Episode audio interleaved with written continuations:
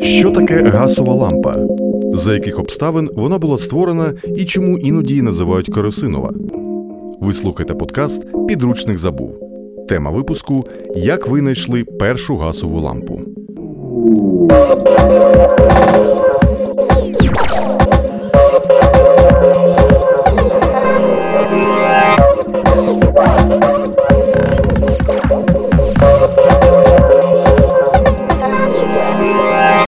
Березень 1853 року.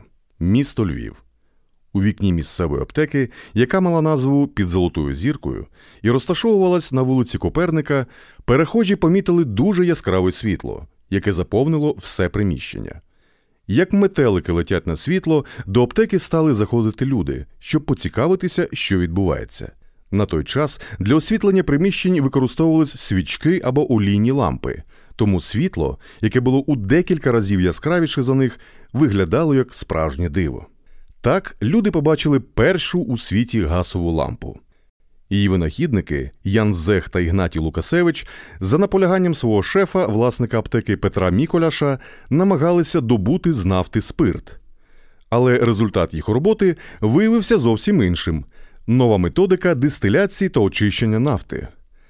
Також у результаті експерименту вони зрозуміли, що газ або керосин, який залишається після дистиляції, можна використовувати як сировину для ламп освітлення. До речі, газ і керосин – це одне те ж саме. Перші експерименти з газовими лампами призводили до потужних вибухів у лабораторії, але залучений до роботи Адам Братковський удосконалив винахід. Дякуючи йому, лампа стала безпечнішою та працювала без кіптяви. І вже через кілька місяців хірурги львівського шпиталю провели термінову операцію завдяки газовим лампам, які освітлювали операційну. Львів тих часів був у складі Австрійської імперії, тож цілком логічно, що спочатку газові лампи почали широко використовуватись у Австрії. У її столиці Відні ними почали освітлювати вокзали, державні установи, лікарні, університети. Поступово газові лампи ставали більш поширені і в інших країнах. На їх популярність впливали два основних фактори: перший ціна.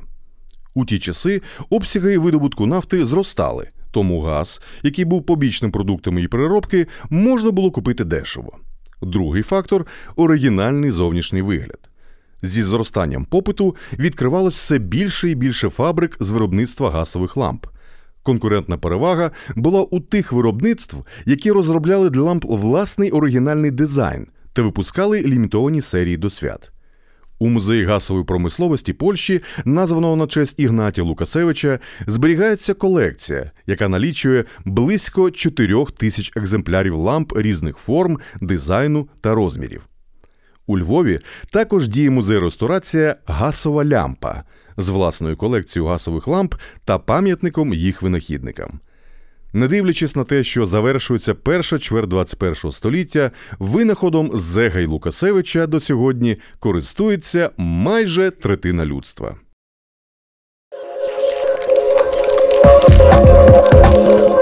Підписуйтесь на підручник забув у Apple Podcast, Google Podcast, Spotify, а також дивіться відеоверсію на YouTube. Залишайте коментарі та розказуйте про нас друзям і знайомим. Над подкастом працювали Денис Чернишов, Кіра Орлова, Арсен Косенко, Євген Шашкін, Антон Доненко, Макс Поллюль, Сергій Фомкін.